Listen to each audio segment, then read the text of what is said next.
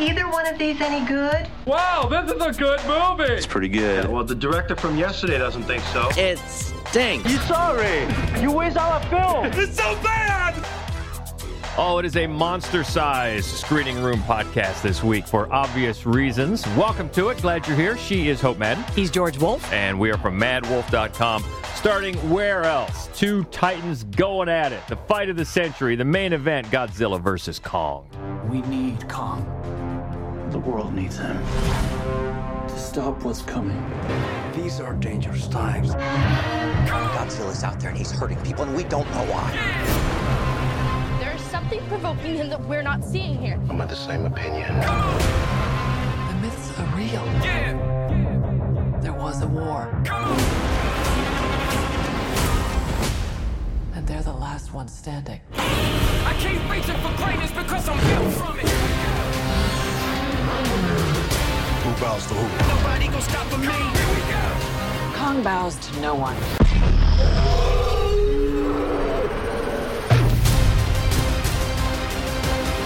I didn't read the official synopsis there because why? Right. Uh, this is Godzilla versus Kong. What's that about? Uh, if you're counting, this is the fourth film in since the Titan MonsterVerse was first rebooted 20 in 2014 with Godzilla. That that version of Godzilla, which which wasn't terrible. Uh, and then after that, we got Kong Skull Island, which was great. It was so fun. It was so so so and fun. Then, la- and that's the one with the uh, extra scene that lit the fuse for Mm-hmm, this. Uh, and then uh, just uh, last time we got Godzilla King of the Monsters, which sucked. yeah. Uh, now we are back on the thumbs up because Yes. this was a lot of fun. It really was. And one of the things that I think Kong Skull Island got so right was tone. It knew it was a popcorn muncher. That's what it is. It's a fun movie about a giant ape. And I'm not And the saying effects were Yeah, good. They were good. And yeah, it wasn't misty and murky and you could actually see what was going on. And I, I'm not saying that Godzilla vs. Kong, I don't think it's not as fun. But it's it's so much closer to So that much. than the tone of the last two Godzilla movies, which I think, you know, I think what synced sinks those two films is the self-importance, Mm-hmm. you know, and the and the very like melodramatic, uh, uh, you know, it's a giant monster. Have some fun with it. They're relying too much on the human element. And they got way down, especially last time. Uh, King of the Monsters got so way down with Who melodrama. cares? Who Yeah. cares what happens to the humans? We want to see the monsters. and so it's really, uh, really not even worth it, I guess, to tell you about the convoluted storyline that gets these two together. That really doesn't matter. The, the point is they're fighting. Uh, but there, there is, of course, some human element to it, and you're going to have you have uh, Millie Bobby Brown returns, Kyle Chandler returns for the uh, mansplaining, but that's really it's almost a cameo, really. Was it it really two is. scenes? Yeah, two scenes in a tent. Yeah, uh, and then you have uh, Rebecca Hall, Alexander Skarsgård, and Brian Tyree Henry. Now, as fun as Kong Skull Island was, a lot of the fun for this film comes from the character of Brian Tyree Henry. He is great. He steals all sorts of scenes, and that's where the humor comes in because he plays a a Titan Truth podcaster. Uh, determined to get to the truth about Godzilla and why he attacked the Apex headquarters unprovoked. He thinks there's more to the story, and so does Millie Bobby Brown's character. And uh, and his podcasting guy is great. The little asides and the little attitude he brings that delivers the levity that not as much as Kong Skull Island had, but a, a welcome amount. Yeah, and, and you know he's great in everything, and he makes so many movies that uh, you may not know his name, but there's no way that you've seen a movie in the last three years and you don't know his face. and he really is. He is good in every single thing I've seen him in, and and it was. He was a welcome, yeah, breath of humor for this film. And director now, the director here is Adam Wingard, and I think he's got a great grip on what makes a movie like this go. Um, first of all, you get action early, like Kong Skull Island did. Remember that was on the ground running. Early and often. early and often and cleaned up the effects. There's some great CGI effects in here, great color, color all over the Oh, place. yeah. You have no problem telling who's fighting, uh, as you did in, in King of the Monsters. Um, and it's it's fantastically realized, and it's gr- it's got a great sound design. Does. It really even, does. Even uh, because we watched it early, which meant we watched it at home. We watched it on an iPad Pro, And even then, the sound coming out of that I thought was just excellent. Yeah. The way it was almost like a surround sound. And, and we, we didn't have it hooked up to some big speakers either. We No. were just using the, the factory speakers. So, anyway, it's got a great sound design, great cinematography effects. All that delivers big time. And yes, Kong is bigger. Uh, you'll notice they try to make a little bit of a reason for that, but who cares? He's bigger. He- I mean, it's such a funny idea sometimes. You're like, well, Kong's not supposed to be this big. He's not supposed to be anything at all. He's not supposed to be. He's a big giant monster ape. Come Yeah, on. Exactly. And so it delivers all the action, all the popcorn munching action that you want. We, we were, especially me, actually yelling at the screen. Yes. And because it was that much fun and we get caught up in it. So this is the one. It seems like we've been waiting so long for the movie that brings people back to theaters. It seems like this could be the one. And it, it certainly will reward you because it's made for a big screen. Yeah, it really it, is. It really is. And it's and it's PG thirteen. That's right. I mean, we're not saying it's a it's a masterful piece of cinema. No. it's kind of dumb. It's just fun, But and it- it, looks great, and Yeah. it sounds great. And as we're getting out of the the horrible year and the horrible winter, and we want some fun, and this is it's this seems like the timing is perfect. It really does, and and it delivers on the fun and the big monsters fighting. And uh, you ask us who won, we're not going to tell you. You got to go find out for yourself with Godzilla vs. Kong, where we had fun with it on HBO Max and in theaters. Next is another one only in theaters. An aging Manhattan socialite living on what's barely left of her inheritance moves to a small apartment in Paris with her son and cat. French exit. Have you heard any rumors regarding my reputation? I heard that you were odd. Well, I'm more than odd. Qu'est-ce que vous faites C'est complètement malade L'addition, s'il vous plaît. There's a goodly part of me that wants to set this building on fire. What do you think of that? I've never been so hurt as when I saw your face for the first time. Why? Because you were me. It's such a cliche, isn't it? Someone killing themselves after the glamour has passed. Do you know what a cliche is? It's a story so fine that it's grown old in its hopeful retelling. so, if you're looking for the film least like Godzilla versus Kong, this might be it. Yeah, and it is really a treat. Number one, just seeing Michelle Pfeiffer in this role. She is fantastic. She would be the reason to see this movie if there weren't any other reasons. But but there are. It's a darkly funny, dry comedy that has plenty of absurdity to it too. Now Michelle Pfeiffer's character is just so she just has contempt for everyone in her eyesight and every word out of her lips just just drips with condescension and Michelle Pfeiffer delivers it so well. It's just perfect. She's she is just a remarkable talent, and she always has been. And and you know, I've really loved seeing her in the films that she's made in the last four or five years because it, the fact that she's moved on from being sort of box office gold, it's like she can be more selective in Mhm. her in her roles and pick real characters, and just she just delivers this one so perfectly. Yeah, this is this is really a fantastic role and a great ensemble because when her character has yeah squandered uh, this inheritance from her late husband, played by Tracy Letts, um, and then she accepts an offer from her best friend to go and live in her best friend's empty apartment in Paris. So she takes her son, played by Lucas Hedges, uh, who's great again too. he's Always he's so good. solid, man. What a great young actor. And the plan is once she spends the very last dollar, she is going to make her French exit and kill herself. So they go to take um, residence in this Paris apartment, and then slowly you get some of these hangers on, and then you find out that um, her ex-husband, her late husband's soul, has returned in a cat. okay. And then we have a medium that is the, the conduit to talking with the cat and the soul, and all these other people come into the to the apartment, and you get the feeling that would almost be sort of a Wes Anderson knockoff in its absurdity and its comedy, but there's really too much unabashed heart here on its sleeve.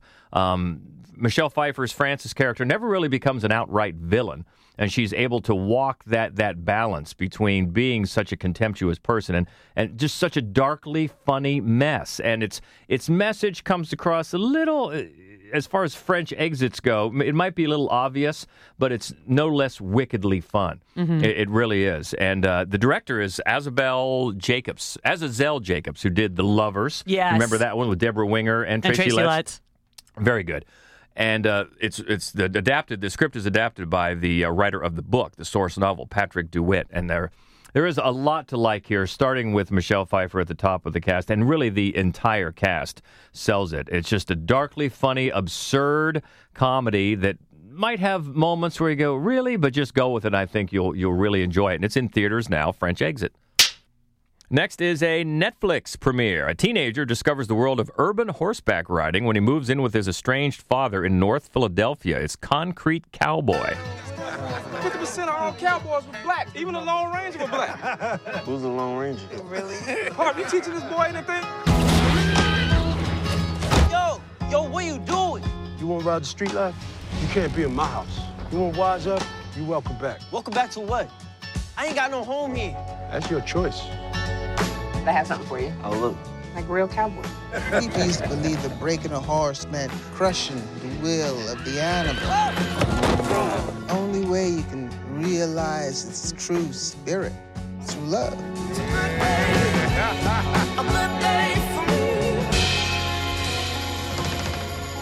This one starts off familiarly enough. It's a teenage boy. He's gotten in so much trouble with the law and with his school, you know, that In his Detroit. in Detroit, that his mother, you know, just desperate decides that she's going to drop him off with his estranged father for a summer of tough love. The the young man is played by Caleb McLaughlin. Thank you from Stranger Things, and he's wonderful in this role. He really is. Yes. And his father is played by Idris Elba, who is always great.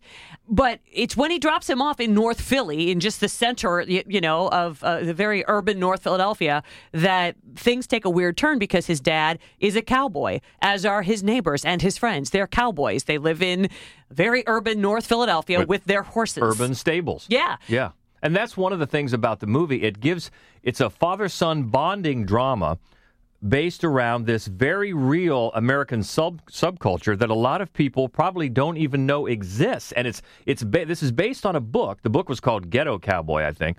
So it's it's based on real life situations and actually some of the real life cowboys are in this cast. They're not actors, they're real real urban or quote quote unquote urban cowboys.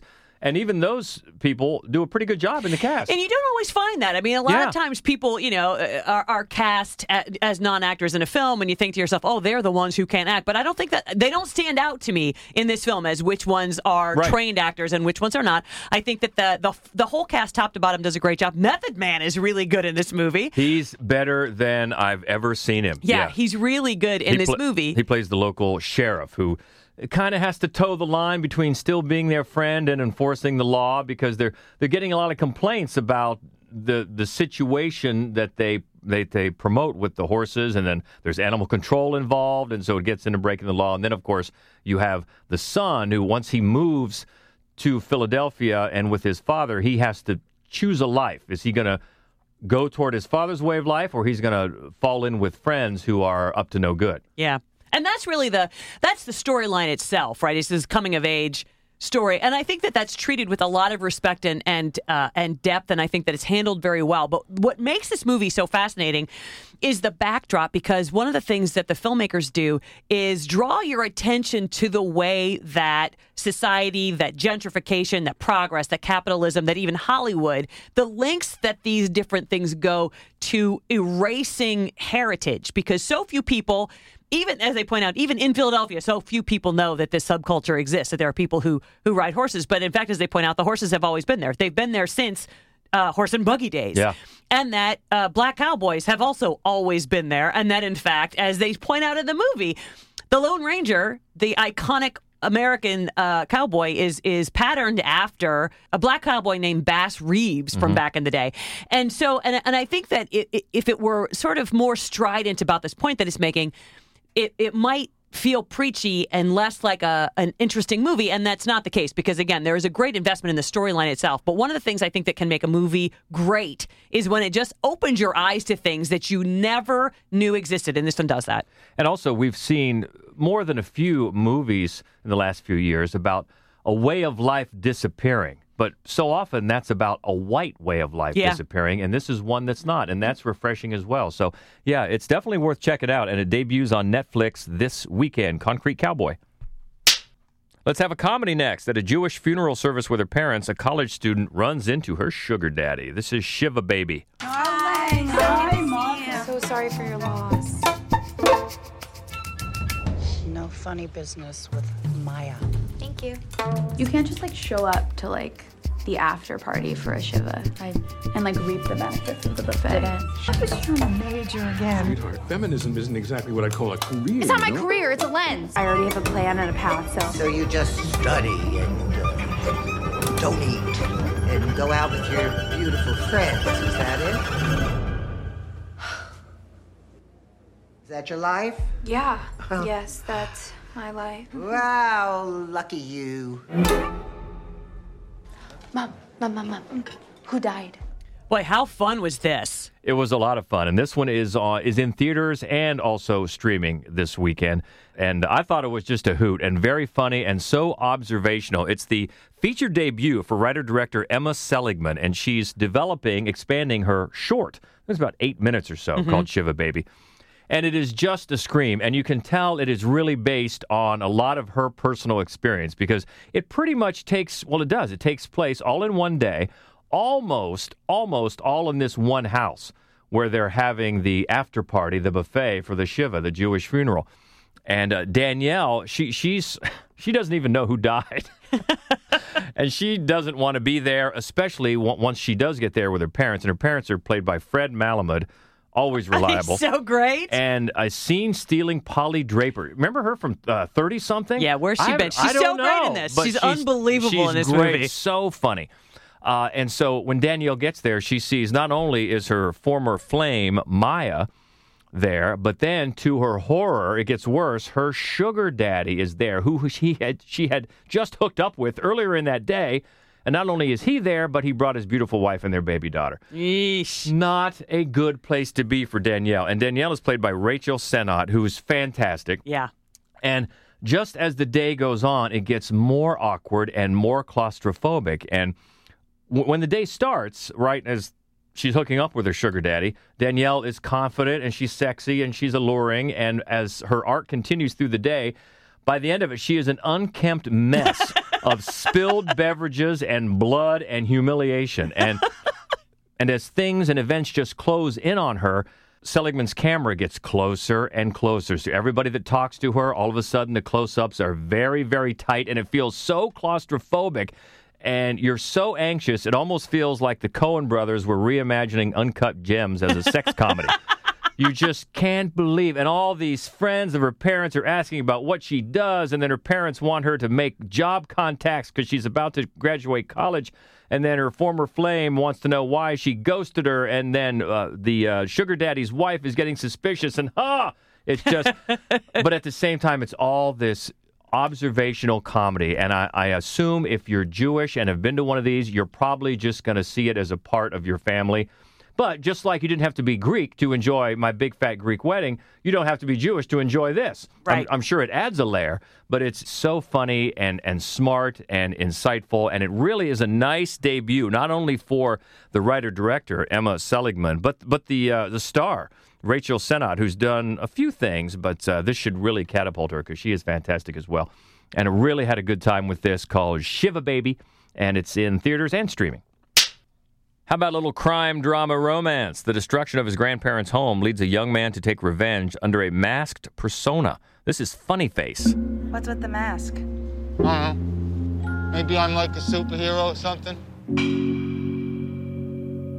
I'm talking about arranging the skyline in your image. Kicking us out of our home to build a parking lot? I want that man dead. This he cares about money. You know, he don't care about, about a, a loser. Time to do something, you know, really, really do something. Do what? This is the latest from filmmaker Tim Sutton. And, uh, you know, if you haven't seen his other films, Donnybrook from a couple of years ago, and his first film was called Dark Night, they're wonderful. And he has such a, an interesting style, and he has such a way with compassion and alienation. Uh, and this one, uh, actor Cosmo Jarvis. Yeah. That's a name. Yeah. From, from last year's Calm with Horses. Yeah, Calm with Horses that was also out. Uh, they had a, another title for it called A Shadow of Violence, Right. but very good. And he's very good in it. And as you mentioned in your your review, he reminds you of a of a young Tom Hardy or maybe even a, a, young Brando. Yes, yes. I would say because of just a certain preoccupation in this film, they might have been shooting for a James Dean, but it's the same kind of vulnerable, confused, emotional wreck who's Brute, still yeah. right, but still very um, tender. There's a tremendous amount of tenderness and also rage in this performance. It's very convincing and compelling, and he does. He lived with his grandparents, who are played by Rhea Perlman and uh, Nick Tortelli. Dan Hedaya. Yeah, there you go. Uh, they got one scene together, and you're just Fantastic. I know it's awesome. It's awesome, and uh, you know it's it's another film that's about um, the the destruction of heritage, the destruction of place in particular, and I think that's really something that this filmmaker understands incredibly well is place and a sense of community that springs from where you are and the pros and cons of that. So so this guy who's obviously a bit of a loner and he walks around his Brooklyn stomping grounds with this creepy sort of child's mask on, this big smiley face mask, and he keeps on top of his head a lot. Sometimes he pulls it down, whatever. And then he runs into a young woman um, in a full hijab, and she's she's basically run away from where she is living, and she's stealing some candy from a grocery store. And, and this act of kindness, where basically he doesn't just pay for her grocery her, her candy, he buys her a bunch of groceries. They develop a friendship, and it's so slow to develop, and it's quiet, and it's very non-threatening. It's really, it's essentially just these two loners who see something in each other. It's beautiful. And she's played by Dela Meskienyar. in her first on-screen performance Yeah. she's she's magnetic Yeah. she's wonderful and that's it's funny because the film has a lot it's saying a lot of things but it's really feels in a lot of ways just like a series of images it's got this really wonderful tone it's not heavily scripted it's just the way you know what's going on you know exactly what's going to happen you know where we're going Visual storytelling. that's exactly what it is. Mm-hmm. Just this beautifully tonal film. I was so pleased with it. I was so happy to get the chance to watch it. Yeah, and it's on VOD. Funny face. Well, we'll continue the theme about disappearing heritage. When her village is threatened with forced resettlement due to reservoir construction, an 80 year old widow finds a new will to live and ignites the spirit of resilience within her community. This one's called This Is Not a Burial, It's a Resurrection. This is from writer director Lemohang, Jeremiah Moses. Apologies if I messed that up. I probably did. This was reviewed on madwolf.com by Kat McAlpine, and she was blown away. She really was. Uh, she gave it a nearly perfect score. And you can see why. First of all, it's so beautiful. You can see if you just look at still images from it, the color saturation. It's such a beautiful, beautiful film. And you're right, it does deal in. A, I mean, it, it's a it's a theme this week. It deals with how progress, you know, um, just does away with entire cultures and and the heritage that goes along with that. It's heartbreaking. It's resilient and it's beautiful. Yeah, this is really, uh, really a must see. And if you want to check out Kat's full review, you can find it now at madwolf.com. And this one you can find through the virtual screening room at Gateway Film Center. Correct at gatewayfilmcenter.org. Again, it's called This Is Not a Burial, It's a Resurrection. Next is the story of Dara returning home to reconnect with her husband and her young daughter, whom she left two years earlier. When she arrives, she discovers that a woman who is seven months pregnant has taken her place and that her daughter no longer recognizes her. This tells the story of a woman's struggle to regain the life she left behind. It's called Like a House on Fire. He let our daughter call this woman mommy. What is she even doing here? He's not your husband. What are you doing? I'm the woman in my raising her daughter. I am her mother. Are you? You didn't understand me then, and you still don't understand me now. I went away to get better so that I could come back and be in this family the right way. If I'm still welcome. Your daughter's lucky. Why is that? She has you. Rachel Willis reviewed this one for us, and she was pretty impressed by the performances and really by the sort of brave storytelling where you you have a lead character who in and I think in most films would just be outright unlikable. Somebody who just abandoned her family Right. and now wants to insinuate herself back into that family. And they it's it's not told with broad strokes. It's a very detailed and nuanced story with some really wonderful performances to match. Because most people would, would say to that character, "There's no reason. There's no justifiable reason Right. why a mother would ever do this." Exactly. And this this uh, film and this filmmaker says, "Well, let's reimagine that." And it's writer director Jesse Noah Klein. And this is a really bargain rental. Uh, watch on Prime for just a buck ninety nine. And again, you can check out the full review from Rachel Willis at MadWolf.com. She was impressed, and it's like a house on fire. Next is a historical drama. Dr. Bernard Nathanson and Dr. Mildred Jefferson square off in a national battle of the most famous and controversial court case in history. This is Roe v. Wade. Perhaps this is beyond the authority of the Supreme Court. We are the law of the land. These girls should not be put through the pregnancy and should be entitled to an abortion. God, forgive me. What have I done? The true silent minority who is speaking for these children. Obviously, a very controversial, hot button topic. This was reviewed for us at madwolf.com by Christy Robb. And I think the main thing to remember with movies like this is when you're coming at it from a critical standpoint, it doesn't matter what side of the debate you're on. The question is, is it a good movie? And the answer here is no. No, it's not well made. It's not well written. The performances are not very good. So, yeah, again, regardless of where you fall on the issue itself, the movie is not any good. It's a case where, and we've seen it with other films, where the agenda that the film has is first and foremost, and the, the basics of storytelling and filmmaking are way down the list. I And- don't, I'm not sure they even showed up. and you can uh, see in detail what Christy thought at madwolf.com.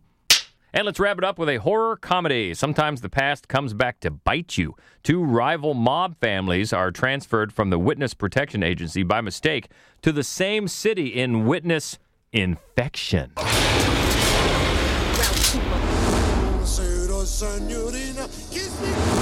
I'm not Samuel L. Jackson in Jurassic Park.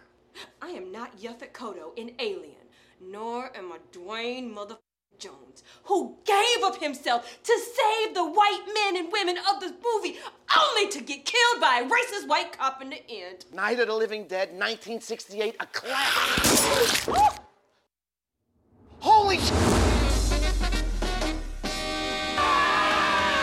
So we want to start with a big welcome and a big apology. This is the very first review written by Samantha Harden, who was our intern this year. Lovely human being and just a wonderful person to work with. Mhm. And uh, she does another review for us in a couple of weeks for Moffie, which is a much better film, but we didn't intentionally stick her with a bad film the first time out. It's just luck of the draw. It's not a good movie. Uh, it doesn't have doesn't bring anything new to the table, honestly.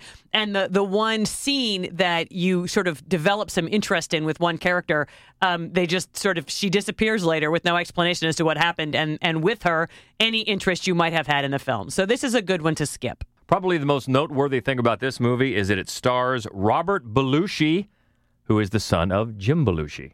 It's got to be related with a name like that. So if you want to check out Samantha's first review, Witness Infection, it's at madwolf.com. And with that, let's go to the lobby. Let's all go to the lobby. Let's all go to the lobby. Let's all go to the lobby. Back in the lobby, checking in with Daniel Baldwin, aka the Schlocketeer. Always got the latest news. Ear to the ground. What are you hearing? Well, uh, Warner Brothers has delayed its release of Mortal Kombat by one week. It will now open in theaters and premiere on HBO Max on April 23rd. MGM has delayed the release of Guy Ritchie's Wrath of Man by a few weeks. Uh, that's uh, Jason Statham revenge flick. It'll now open in theaters on May 7th, so it took Black Widow's old date. Lionsgate has moved up the release of their action comedy sequel, The Hitman's Wife's Bodyguard, and that will arrive in theaters on June 16th. That's a sequel to the Ryan Reynolds and Samuel L. Jackson movie. I guess they're both back for that, with Antonio Banderas as a villain, I believe. And IFC Midnight will release Neil Blomkamp's horror movie Demonic into theaters on August 20th. I'm really excited about that one. They haven't confirmed yet whether or not it's also going to hit VOD on that date, but since it's IFC, I wouldn't be surprised if it does. And Warner Brothers has shifted the release of the Hugh Jackman sci-fi thriller Reminiscence, which will now arrive in theaters and on HBO Max on August 27th. Sony has pushed back the release of Venom 2 by one week. It will open in theaters on September 24th. And Sony's also pushed back their Resident Evil reboot by a few months to November 24th because the uh, that Labor Day weekend was getting a little crowded. So the Mortal Kombat movie is rated R, and um, and it looks like we are going to get to do something with them in terms of a uh, public screening. We're going to get some prizes, and we're going to get to maybe host a public screening of that one. So uh, a preview screening of that one. So that's exciting. Yeah, that is exciting. I wish I could be there for that. we're, we're just slowly getting the feeling like maybe we're getting ready to kind of almost get back to normal. I mean, Right. I know Daniel, you saw the overseas receipts for uh, Godzilla versus Kong, and everybody's getting uh, their hopes up that it'll translate over here. yeah, uh, it will apparently cross 200 million worldwide today, and I guess it's doing way better than most domestic releases have Yeah. for the past year. Yeah. Remember, Who knew Godzilla versus Kong would be the first Right. big hit of 2021? But hey, here we are. Remember back when we were told Tenet was going to be the one that brought people back to theaters? That seems like years ago. Yeah. It does seem like ages ago. It does. It does. Well, hopefully this will be the one to do it because Lord knows those theaters need it. They need Oh, it. God, Uh, yes. Yeah. So uh, we hope so. Fingers All right. crossed. Yeah, exactly. All right, Daniel Baldwin, you can always catch up with him at the Schlocketeer. Thank you much. Thank you. We're looking ahead to next week. Not quite as gigantic as this week, but uh, we'll probably get more. But as of right now, it's led by Voyagers. Thunder Force. Is that animated? It sounds like a Saturday no, morning. no, no, it's Octavia Spencer Oh! and yeah, Melissa McCarthy. So it, Okay, it could all be right. pretty funny. Yes, yeah. Well, you mentioned Moffie. That's Mhm. coming next week as well. The Power. Embryo. Dawn of the Beast, and also the entire slate of Oscar-nominated short films. Oh, I always like to check those Oh, out. yeah. Always like to check those out. I remember as a kid, and I would watch the Oscars, and they would get to the shorts, and I would think to myself, where does anybody see these? Yeah. So it's fantastic that you can see these in programs, in curated programs, because a lot of times they also add other nice short films. If you don't have, if the short films aren't long enough to really make a, a decent program, they'll add more Yeah. uh, that were considered. So yeah, definitely worth checking those, those out as well. Always look forward to it. Uh, look forward to your comments. Anything you thought about the movies this week, and there's a bunch to chew on. Godzilla versus Kong right at the top. Uh, let us know. Keep the conversation going on Twitter. That's the easiest way. You can find us at Mad Wolf. Also on Facebook and Instagram, we're Mad Wolf Columbus, and the main website where you can find all of our written reviews. And from the reviews from all the Mad Wolf pack, we kept them busy this week, didn't we? We did. Well done. That's all at madwolf.com. Also, find our other podcast, uh, Horror Movies Only, called Fright Club. Got a new uh, episode of that dropping as well. That's all at madwolf.com. So until next week, keep in touch if you can. Stay well. She is Hope Madden. He's George Wolf. And this is the Screening Room Podcast. See ya. I do wish we could chat longer, but I'm having an old friend for dinner. Bye. Okay, everybody, that's a wrap.